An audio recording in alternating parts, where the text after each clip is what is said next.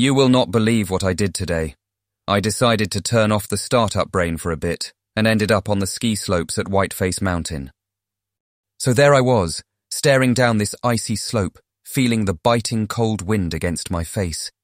My heart was racing like it was auditioning for Fast and Furious. The thrill, man. It was insane. Kinda makes me wonder why I didn't try skiing before. That said, Brenda was right alongside, sharing the rush. She's got this crazy ability to convince me into things. You know there's no saying no to her. I mean, I sort of owe her my first adrenaline-fueled ski experience.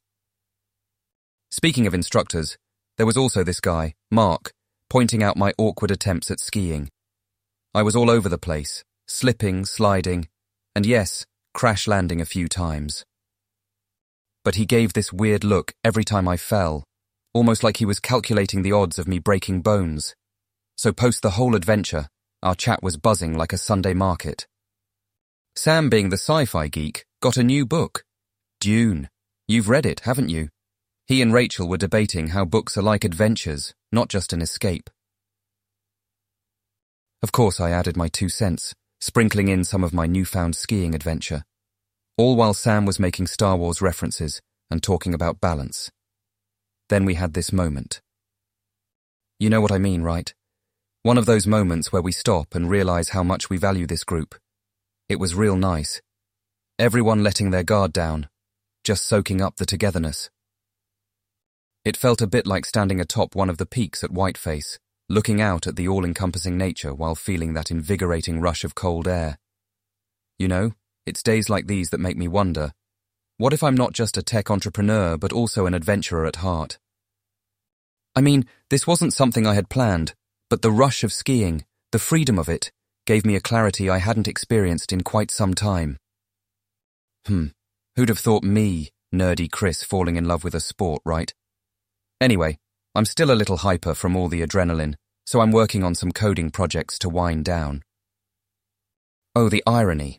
This whole experience brought a new perspective, though. So, who knows, we might just incorporate skiing into our next team building retreat. Neural nest on the slopes. What do you think? So I ventured into the wild today. The wild world of Korean fusion cuisine, that is. Can you believe it?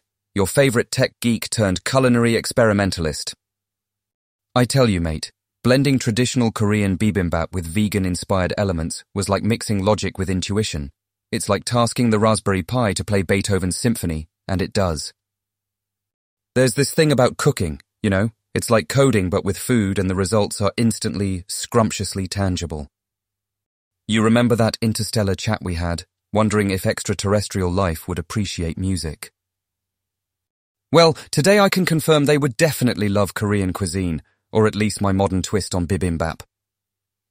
Mingling in ideas from different cultures and bringing together seemingly discordant ingredients, all into the perfect pot of deliciousness. So this is how a vegetarian alien would feel nibbling on earthly delights. The best part about this, though, has been sharing the whole cooking expedition with our gang in the group chat. Rachel and Sam soon found themselves in the midst of my culinary adventures, and our zesty conversation unfolded around it. We moved from aliens to coding to cooking.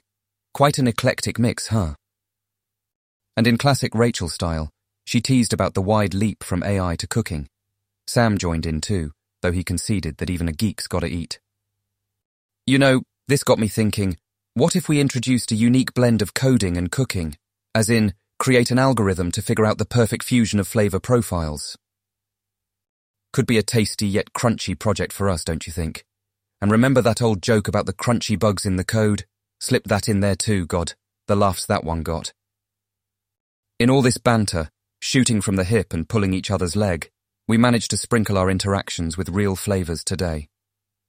Made an open invite for them to come over someday and experience firsthand what I've been cooking up. I can almost see Sam's wide-eyed look and Rachel's fun skepticism already. It's like setting sail on the unknown sea, charting new waters, or wait, should I say exploring uncharted recipes. I think one thing is for sure though, in the world of startups, a good cup of coffee still holds reign. So Sam, you're in safe waters, my friend. I swear there's something about this whole mix of coding, cooking, and crazy camaraderie that keeps adding unexpected sparkles to our lives. Maybe we're not just coders or entrepreneurs after all. We're explorers, in every sense of the word. All right, I wish I could carry on this chat, but the kitchen awaits. Who knows what intergalactic delicacy could be next on the culinary agenda? Man, you should have seen me today. I went wine tasting at Gazela Vinhos de Portugal. Just imagine me trying to untangle the nuances of port wine under the critical eye of this total wine connoisseur, a guy named Jacob.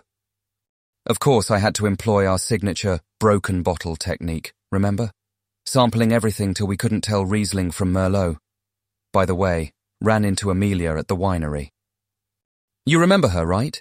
That super smart woman who shares our love for all things AI? We ended up having this truly insightful conversation about AI ethics. It was fascinating, like poring over the world's most riveting Go game only with words instead of black and white stones. Now, to keep things interesting, Rachel's been nudging us about trying fusion food. Any guess who stepped up to take that challenge? Leader of the tech world, founder of Neural Nest, and now fusion food enthusiast, yours truly. Guess Neural Nest and Gazela are not the only things on the rise. I've got to say, transforming classic bibimbap into a vegan delight felt pretty sci-fi if you ask me. It was like watching those skilled blacksmiths forge obscure metal into a gleaming katana, earthy yet elegant.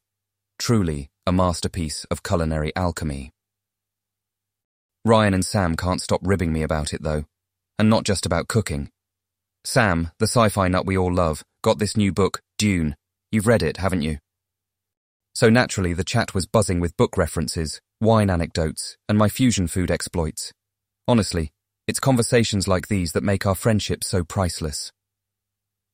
It's not just debates about the latest tech discoveries, sharing our daily grind, or pondering over life's mysteries. It's the laughter, the understanding, the camaraderie, those moments when we let our guard down. It's just having people who get you, you know what I mean? Do you ever wonder if we all got into the tech world just a little too early? Like imagine how amazing would it be if we could have done our wine tasting over a holographic meetup? Well, here's to hoping the next chapter brings just that. Speaking of next chapters, I've been thinking about the craziest startup idea. Ready for it? A unique combo of tech, wine, and food. Sam working on vegan wine, me handling the fusion food, and you managing the tech part. Can't you just see it? Neural Nest meets Gazela in this wacky world of food and tech. But you know what hasn't really changed in this swirl of startup craziness? The comforting, Untainted morning coffee ritual. The smell of that energizing brew, man, nothing beats that. I guess there's always something peaceful about our little consistent routines, right? Anyway, speaking of work, I should probably wrap up. Duty calls. Hope you have an awesome day ahead, buddy. Catch you later, checkmate.